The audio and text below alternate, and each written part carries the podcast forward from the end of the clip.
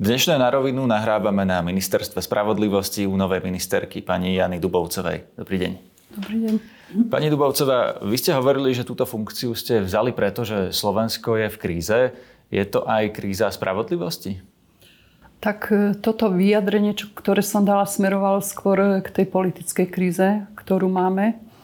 A je to podľa mňa kríza, ktorá vyplýva aj z krízy v parlamente dozvuky dopadli na vládu Slovenskej republiky, takže myslela som to v tomto zmysle, nie, netýkalo sa to spravodlivosti. Ale predsa len aj tá politická kríza sa do veľkej miery točí aj okolo tých eh, kaus, ktoré končia na súdoch alebo na prokuratúre. Mnohé z nich, eh, mnohé z nich nie sú E, ešte dotiahnuté. A vidíme napríklad e, Roberta Fica a mnohých ďalších, ktorí vlastne otvorene kritizujú, až by som povedal, že útočia na sudcov, prokurátorov, na tie inštitúcie samotné. Iní politici, napríklad pán Šeliga, chceli dokonca ústavne chrániť špecializovanú prokuratúru, alebo úrad špeciálnej prokuratúry a špecializovaný trestný súd. Kde ste vy v tomto e, spore?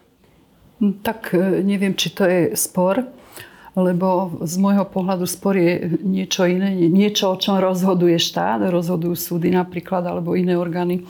Toto je skôr podľa mňa taký politický boj, ktorý je dôležitý pre to, e, že podľa víťaza takéhoto politického boja vlastne sa nasmeruje potom akákoľvek politika štátu, aj napríklad trestná politika štátu.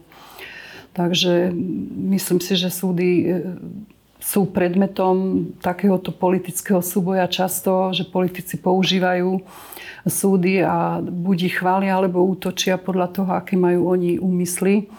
Ale aj toto, že sa takýmto spôsobom vyjadrujú politici, vrcholoví politici k fungovaniu súdov, prokuratúry, policie, povedzme, až niekedy e, znevažujúco alebo dehonestujúco, tak e, aj toto svedčí o tom, že je kríza, politická kríza v štáte, preto lebo v, za normálnejších okolností by vlastne práve vrcholoví predstavitelia štátu tieto inštitúcie neznevažovali v očiach verejnosti lebo by si boli vedomi toho, že, že na, narúšajú dôveryhodnosť občanov k fungovaniu štátu. No ale predsa len je s tými súdmi všetko v poriadku, lebo teda jeden tábor tvrdí, že sú zmanipulované robia účelové veci, druhý tábor e, tvrdí opak, ale vlastne občan vidí to, že mnohé z tých kauz nie sú dotiahnuté. Že e, Robert Kaliňák bol vo väzbe, potom ho pustili, Norbert Beder chodí po slobode a vyhlasuje, že je nevinný. Teda on samozrejme má e, legitimné právo brániť sa pred súdmi,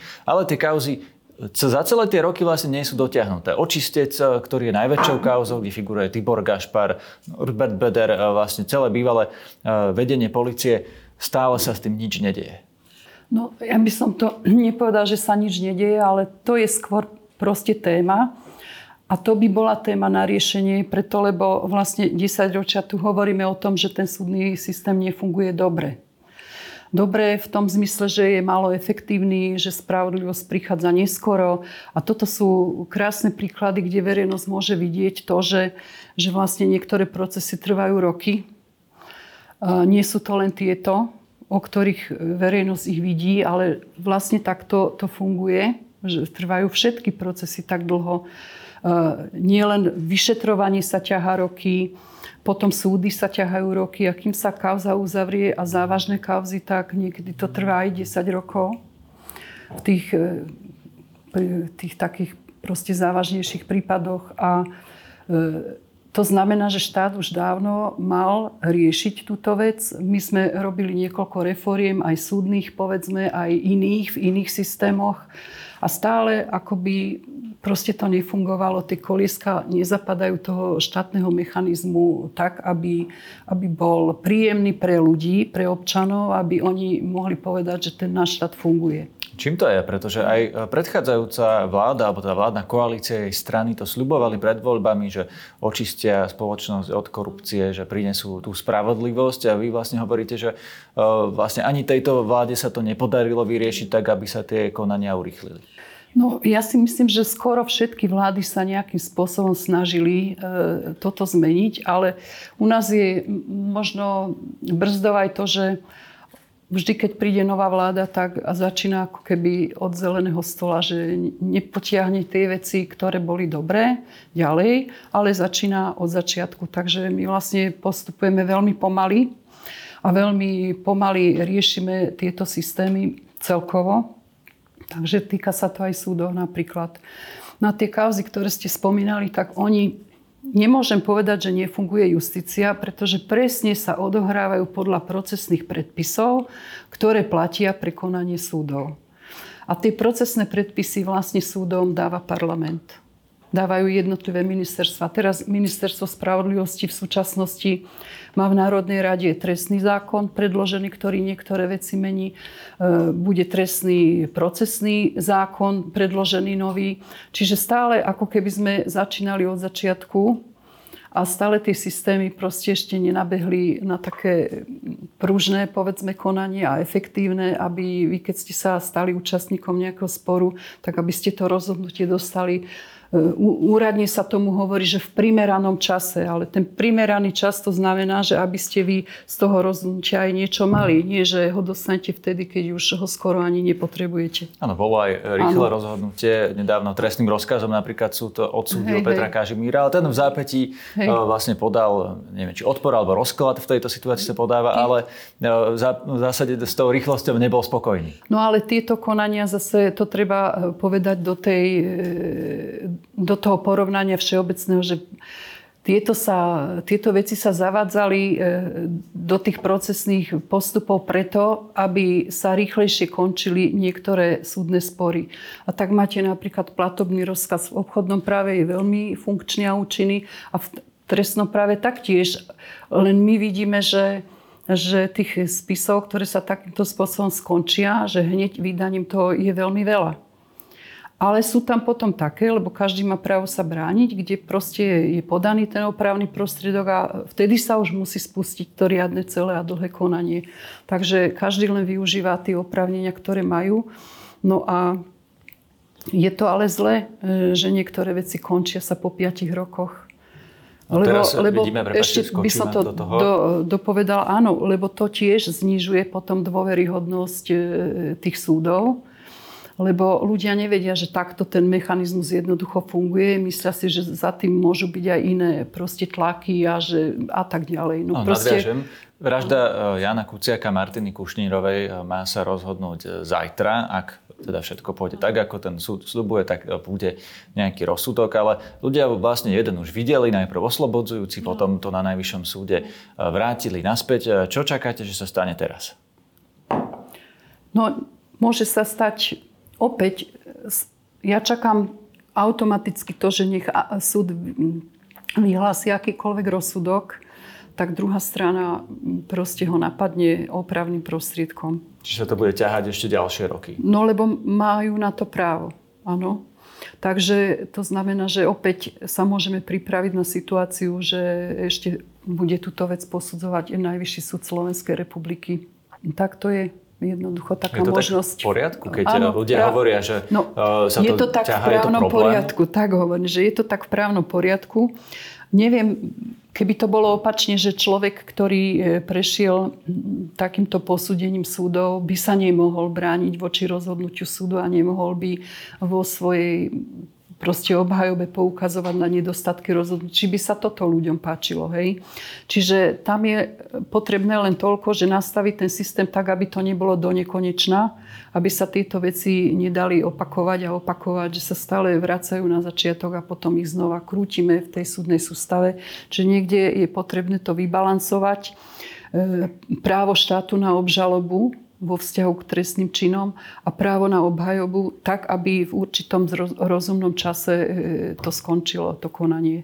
No a reformu trestného práva máte teraz v parlamente. Vy ste to vlastne zdedili po dvoch e, vašich predchodcoch. Ano. Už e, pani exministerka Kolíková to navrhovala, prevzal to pán minister Karas, e, pán exminister už teraz, ktorý tam aj nejaké veci zmenil. Teraz je to vlastne na vás. Pán minister navrhoval, a ja mám takú informáciu, že máte s ním takú nejakú neformálnu dohodu, že budete pokračovať v tom, čo vlastne navrhoval on, s tým, že on slúbil, že ak by tam prišiel nejaký toxický pozmenujúci návrh od poslancov, tak by celú tú reformu stiahol, takže by sa vlastne nestala. Je toto niečo, čo ste pripravená urobiť aj vy? No viete, to je ako úplne bežný postup podľa mňa. Preto, lebo keď ten rezort alebo ktokoľvek, keď, ktorý má oprávnenia, predloží nejaký návrh zákona do parlamentu a parlament využije svoju právomoc, poslanci podávajú rôzne pozmeňovacie návrhy a keď teraz z toho pôvodného zámeru, ktorý ten zákon mal sledovať, sa vďaka poslaneckým návrhom stane niečo úplne iné, tak vtedy v takomto prípade ten predkladateľ môže ten svoj návrh zobrať späť preto, lebo vlastne už neplní ten účel, pre ktorý on ho tam položil. Čo by bol taký príklad, týka, že čo sa, čo sa môže takto pokaziť na trestnom zákone? No, my nevieme presne, že čo poslanci tam môžu vymyslieť v rámci svojej aktivity poslaneckej. Sú to zákonodarcovia. Čiže oni si môžu predstavovať znenie trestného zákona úplne inak, ako si ho predstavuje, povedzme, rezort spravodlivosti. Čiže pre takúto situáciu, že ak by boli v rámci prerokovania tohoto návrhu zákona v Národnej rade podané také návrhy, ktoré sú kontraproduktívne a ktoré úplne vychylujú znenie toho trestného zákona, tie zámery, tak aj ja som samozrejme pripravená ako ministerka spravodlivosti stiahnuť e, takýto zákon z rokovania Národnej rady. Ale ak tam budú poslanecké návrhy, ktoré sa ho čiastočne možno dotýkajú, ale nemajú taký veľký účinok na to podstatné, čo v tom zákone, čo ten zákonodarca od, chceme, aby schválil, pre trestnú politiku štátu, tak by som ten zákon tam nechala. Čiže budem v priebehu toho rokovania parlamentu veľmi rýchlo a pedantne vyhodnocovať, e, že aký vplyv tie poslanecké návrhy pozmeňovacie budú mať na samotné gro toho zákona. Boli tam rôzne, napríklad pán poslanec Taraba e, sa snažil dlhodobo znížiť tresty za ekonomickú trestnú činnosť, znížiť tresty dokonca za korupciu. E, zdá sa, že niektoré návrhy pána Tarabu nachádzali podporu aj v Smerodina, aj v opozícii. Tak keby napríklad toto prešlo, že znižovanie trestov za korupciu, tak by ste no. stiahli celú tú reformu? Pozrite, to je zložité rozhodnutie, ale ja viem asi, ako budem postupovať, preto lebo som konzultovala tieto alternatívy aj s ľuďmi, ktorí naozaj robia s trestným právom a je to ich, eh, povedzme, že celoživotná eh, cesta.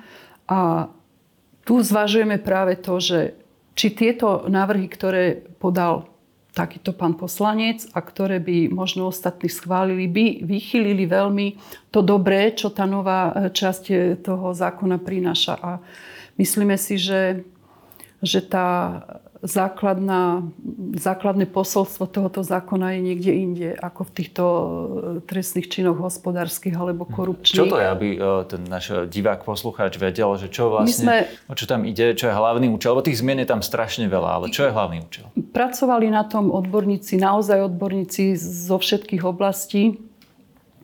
A podstatou alebo prínosom tohoto trestného zákona má byť to, že sa pokúšali o ten balans, aby aby postihovanie trestných činov, aby tie sadzby, ktoré sú za trestné činy, boli vyváženejšie. Lebo my teraz vieme, aké, a, a verejnosť to takisto sledovala na mnohých prípadoch, aké niekedy boli drakonické tresty za niečo, čo my už v tejto dobe nepovažujeme za až taký závažný trestný čin vo vzťahu k spoločnosti, ako to možno bolo pred 20 rokmi. To napríklad myslíte, ja neviem, že niekto dostal vysoký trest dlhoročný za výrobu konopnej masti napríklad, a napríklad, odobratie majetku. Áno, a potom sú tam prípady, že áno. ja neviem, zabitie e, toho filipínskeho študenta, a 6 rokov. kde ten človek áno. si odsedel iba 6 to rokov. Bolo, že že to aj like vidí, že proste to je nevyvážené a tak ďalej. Čiže tí odborníci na trestné právo sa snažili tieto veci e, v novom trestnom zákone vylepšiť. Čiže pomenovať, niečo zvyšujete, niečo, niečo zvyšujú, niečo znižujú podľa, podľa závažnosti toho trestného činu na spoloč... podľa jeho nebezpečnosti ktorú my dnes takto vnímame. Lebo ja opakujem, že aj tie názory sa menia postupne časom, že to, čo sme považovali za závažné v 70. rokoch, je niečo úplne iné ako dnes. Takže podľa tohoto ten zákon je vybalancovaný oveľa lepšie a je, je proste aj humánnejší v mnohých oblastiach a napríklad zachraňuje aj veľa mladým ľuďom budúcnosť tým, že ak urobia nejaký prešlap, tak vlastne nie sú odsudení drakonickým trestom, ale dáva sa im šanca na ďalší riadny život. A teraz je otázka, a to sa týka veľkej skupiny lebo tých, e, týchto trestných činov tie sú dosť často súdené. Myslíte, ja neviem, prechovávanie Napríklad, hej, že, že proste to je, ča, a väčšinou mladiství proste páchatelia sa dostávajú do takýchto situácií, ktorí majú celý život pred sebou. A potom máme trestné činy tieto, o ktorých ste hovorili, a tých je oveľa menej v konaní pred hospodárske Áno, korupcia. Tých je oveľa menej zatiaľ v tomto období. Proste tie súdy pojednávajú menej často a je Menejkrát sa páchatelia takýchto trestných činov dostanú až pred súd. Takže Zatiaľ. chápem to správne, že ak by Čiže napríklad ak, prešlo aj zníženie trestov áno, za korupciu, tak vám to toho, stojí za to, aby ste toho, aké, znížili tie ostatné. No, podľa toho aké. Hej? Zase ten balans tam bude. Čiže sa môže zm- znížiť trest za korupciu o ak by, sa, ak by sa len znížil a bolo by to primerané a odborníci, ktorých ja tam budem mať k dispozícii, hej, lebo treba mať vždy odborné posúdenie, tak ak oni povedia, že to ešte je takého charakteru, že nám to nerozbije tie najdôležitejšie časti, ktoré my sme tam chceli dosiahnuť, tak potom by som myslela, že by som to nechala tam. Ale ak by to bolo úplne že veľmi mizerné tresty, mizivé alebo úplne nejaké, ktoré by vlastne akoby v budúcnosti mohli povzbudzovať, že tak môžem si urobiť tak, takúto vec, veď e, za to v podstate nebudem trestaný, tak no, tam... Pán Taraba napríklad navrhoval finančné tresty, iba, že keď niekto ukradne alebo teda uh, niekde na korupcii alebo na daňových trestných činoch získa milión, tak zaplatí na pokute dva. Hej. Toto je pre vás úplne nepriechodné. Čiže to je nepriechodné, ale hlavne teda by som ja si myslím podľa možno niektorých e, vyjadrení, že, že možno tento jeho návrh, aj keď niektorí sa vyjadrovali podporne, ale možno, že tento návrh ani, ani neprejde tým plénom, takže uvidíme. To, čo ma zaujíma ešte v tejto e, reforme je, že či sa tieto nové pravidlá budú vzťahovať spätne, e, hlavne napríklad sa tam menia tie tresty napríklad za drobné krádeže, za e, túto marihuanu a tak ďalej. To je práve asi predmetom sporu, že či sa to má týkať e, tých, ktorí už sú za to odsúdení, lebo to je vlastne jediná výnimka z retroaktivity, zo zákazu retroaktivity, že nemôže sa týkať zákon spätne, iba ak je v, prí, v prospech toho páchateľa. Čiže v prípade, že vy schválite lepšiu trestnú úpravu alebo teda nižšiu trestnú úpravu pre tých páchateľov, bude sa prepúšťať z väzenia, budú sa prepúšťať drobní zlodeji a páchatelia týchto skutkov, ktorí sú odsúdení na dlhoročné Myslím, tresty napríklad za marihuanu? skôr to, že keď e, sú teraz v súdnom konaní, priamo keď súdy už rozhodujú, že nie sú skončené tie veci, ešte, že neboli vyhlásené rozhodnutia, tak v takom prípade ten súd už bude konať podľa novej právnej úpravy, ale len za predpokladu, že je výhodnejšia pre toho súdeného ako teraz. A o tomto, čo mi dávate tú otázku, tak neviem vám presne odpovedať, že ako to je, ale myslím si, že sa to nevzťahuje že sa to spätne neznižuje tie tresty. Rozumiem. Poďme na súdnu mapu. E, je to vlastne reorganizácia súdov, ktorá má platiť už od 1. júna. Tam majú vzniknúť tri nové správne súdy, teda, kde sa ľudia môžu súdiť e, so štátom a množstvo iných e, ďalších vecí. Vy ešte viete do tohto nejako zasiahnuť, alebo to je vec už rozhodnutá, prijatá, od 1. júna to tak bude a vy vlastne už môžete, teda môžete s tým ešte niečo urobiť? No, ja už môžem iba zisťovať, že či sa to e, dobre v praxi realizuje. Preto, lebo tieto zmeny boli schválené zákonom a ten zákon platí, čiže platí pre každého aj pre ministerstvo spravodlivosti. Takže nie už do toho ako zasahovať e, sa nedá. Už sa to dá iba uplatniť. Môžete napríklad meniť predsedov súdov ako ministerka spravodlivosti? To ale nesúvisí s, s tou zmenou tých súdov. To súvisí s... A minister tú kompetenciu má nie, že meniť predsedov súdov, ale môže ich odvolávať menovať a odvolávať. Áno, to som myslel. Budete to robiť? Budete teraz vymieňať predsudov súdov? Myslíte v súvislosti s touto... No napríklad, keby ste neboli spokojná ako ministerka s ja. tým, ako pristupujú no, k reforme Len súdnictva. sa chcem spýtať, že myslíte, či s touto zmenou k prvému šiesti alebo vo všeobecnosti, že počas e, vykonávania tejto funkcie, že či to budem Môžete robiť... Môžete skúsiť e, odpovedať no, na obe. Na obe. No tak pre mňa je to jedno, lebo akože jeden problém, preto, lebo ak by som videla, že niektorý predseda súdu nerobí a nevykonáva vykonáva dobre správu súdu, tak samozrejme, že využijem, uplatním to oprávnenie. ale pokiaľ teda fungujú tak, ako fungujú, tak nemám dôvod.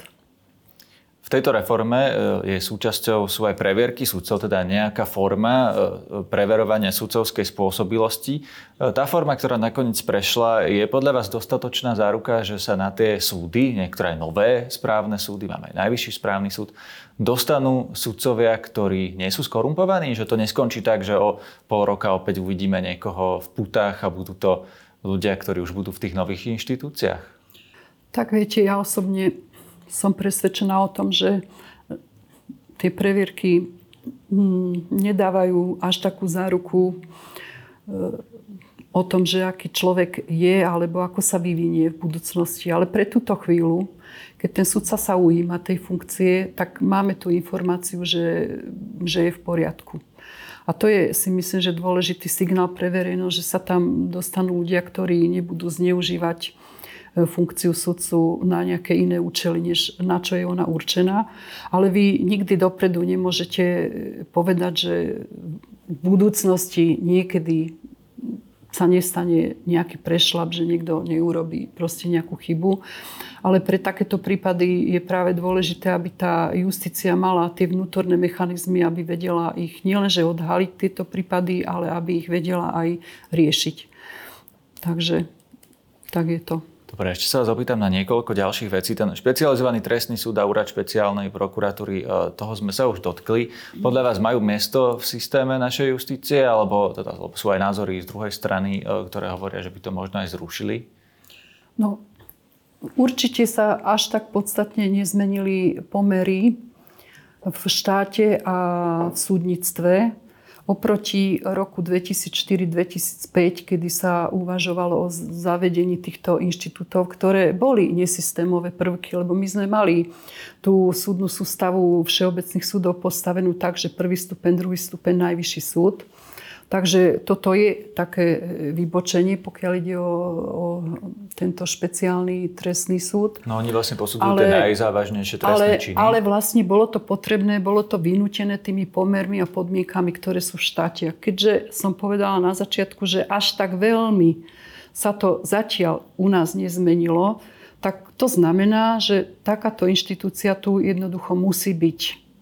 Nie, nedá sa to urobiť inak je špecializovaná na tie najzávažnejšie trestné činy. Myslím si, že funguje v poriadku, že do, dosiahla významné podľa mňa úspechy, ktoré by možno sme nedosiahli pred všeobecnými súdmi, ktoré majú veľa, veľa inej práce. Myslíte napríklad Takže, aj súdenie korupcie alebo tieto áno, veci? Áno, Hej. Takže myslím si, že toto je dôležité a že to potrebujeme tu mať.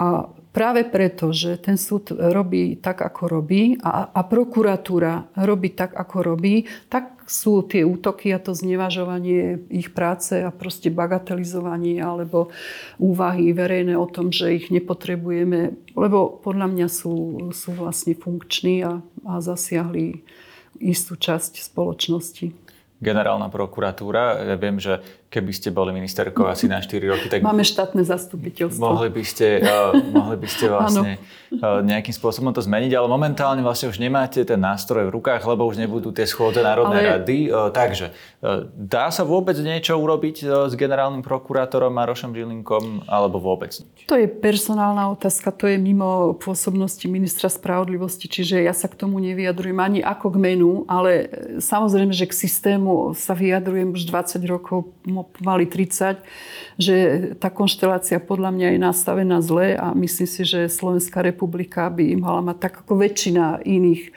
štátov, to štátne zastupiteľstvo, že to je, lebo je to pre mňa prokuratúra má plniť tú úlohu, že zastupuje štát v trestných konaniach pre, pred súdom.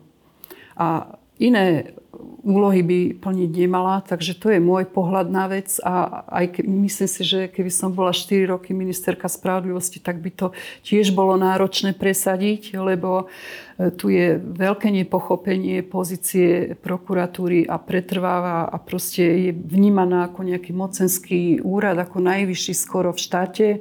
Dokonca v zákone má napísané, že robí dohľad nad dodržiavaním zákonnosti. V ústave to napísané nemá, ale v zákone áno. A pritom teda ona by nemala mať takéto poverenie, mala by zastupovať štát a jeho záujmy. By ak by ste mali tú moc, ktorú teraz nemáte, Ktorú zrušili nemám. generálnu prokuratúru? Nie zrušila, aby som to pretrans, tr- pretransformovala na to zastupiteľstvo. Myslíte si, že by sa politické strany e, niektoré v programoch mohli k tomuto zaviazať? Ja si myslím, že niektoré to určite aj pristúpia k tomu, lebo opäť prešlo nejakých 20-30 rokov a e, Slovensko sa aj rozhliada do okolitých krajín a vidíme, že e, takéto postavenie, ako máme my vo vzťahu k prokuratúre, tak je veľmi zriedkavé, ak nie je úplne ojedinele. Takže by sme možno, že mohli nasledovať aj príklady z iných krajín, kde to majú inak e, postavené. Ešte sa vás opýtam niekoľko e, vecí, poprosím vás kratšie, lebo už sa nám míňa čas.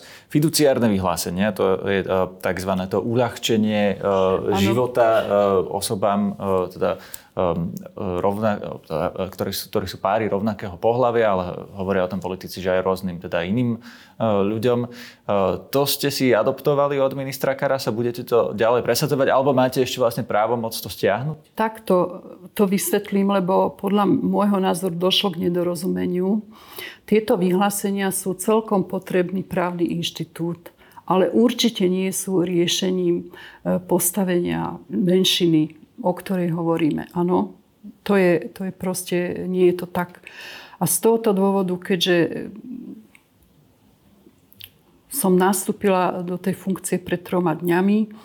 Oboznámila som sa so všetkými týmito vecami, niečo som už vedela predtým, tak som stiahla tento návrh z Národnej rady. Teda predložila som vláde Slovenskej republiky návrh na stiahnutie tohoto zákona z prerokovania, lebo si myslím, že tie vyhlásenia, ktoré sú potrebné ako právny inštitút, že tie sa majú dostať do iných právnych predpisov občianskoprávneho charakteru a netýkajú sa a neriešia postavenie a život skupiny LGBTI. Takže zatiaľ vlastne ale nebudú mať nič. To znamená, že ani budú to uľahčenie si budú života... mať nič, to, čo majú doteraz a predpokladám, že ak som to správne zachytila, tak je predložený návrh na ústavný súd skupinou poslancov alebo kým za to, aby, Sloven... teda aby ústavný súd vlastne posúdil tú situáciu že Slovenská republika porušuje právo týchto menšín tým, že nekoná a že nevydala adekvátny právny predpis, ktorý by riešil ich životnú situáciu a s týmto sa ja stotožňujem. Čiže toto má vyriešiť ústavný súd a nie no, toto má vyriešiť podľa môjho názoru Slovenská republika tým, že príjme adekvátne právne zákony a predpisy, aby vyriešila túto situáciu tak, ako proste v súlade s Európskym dohovorom, s článkom 8, s právom na rodiny, život, na spolužitie. Podľa toho, ako si Slovenská republika vyberie, aký spôsob toho spolužitia chce umožniť, ale že to má byť v zákone a že majú byť zákonom proste ustanovené tieto pravidla. Môže ústavný súd našich poslancov k tomuto zaviazať? Veď v ústave je napísané, že teda poslanec ústavný nie je ničím súd, viazaný. Ústavný súd, ak príjme ten návrh, lebo on môže mať aj formálne alebo iné chyby, ak ho príjme na ďalšie konanie, tak bude posudzovať, že či Slovenská republika tým, že nekoná, že nevydala žiadny právny predpis, lebo aj nekonaním vy môžete porušovať práva niekoho, tak tým, že nekoná, že či porušuje práva tejto menšiny a ak ich porušuje, tak potom bude to usmernenie z ústavného súdu záväzné, aby Slovenská republika konala a tieto veci upravila v zákonoch. Rozumiem, posledné dve veci. Budova Najvyššieho správneho súdu, ex-minister Karas tvrdí, že Najvyšší správny súd vlastne budovu nepotrebuje a že môže sídliť aj v budove Najvyššieho súdu. Pani ex-ministerka Kolíková bola opačného názoru, tá chcela, aby z plánu obnovy sa na to vyčlenili peniaze, pretože podľa nej sa vlastne nemajú stretávať sudcovia jedného a druhého súdu, pretože tí jedni majú disciplinárne stíhať tých druhých a teda nemajú byť kolegovia. Aký máte názor vy a hlavne viete v tomto ešte niečo ovplyvniť? No na toto musím odpovedať, že ešte som sa s nikým nestretla zo správneho súdu a ani som neriešila túto otázku, takže neviem ešte vopred, že aký bude mať na to názor. Najprv si to musím pozrieť a vypočuť obe strany. Rozumiem. Posledná vec, no. väzenstvo. Plánujete tam niečo meniť? Alebo napríklad meniť, či už, ja neviem, šéfa väzníc alebo nejakú politiku, ako mm-hmm. je nastavená voči mm-hmm. väzňom?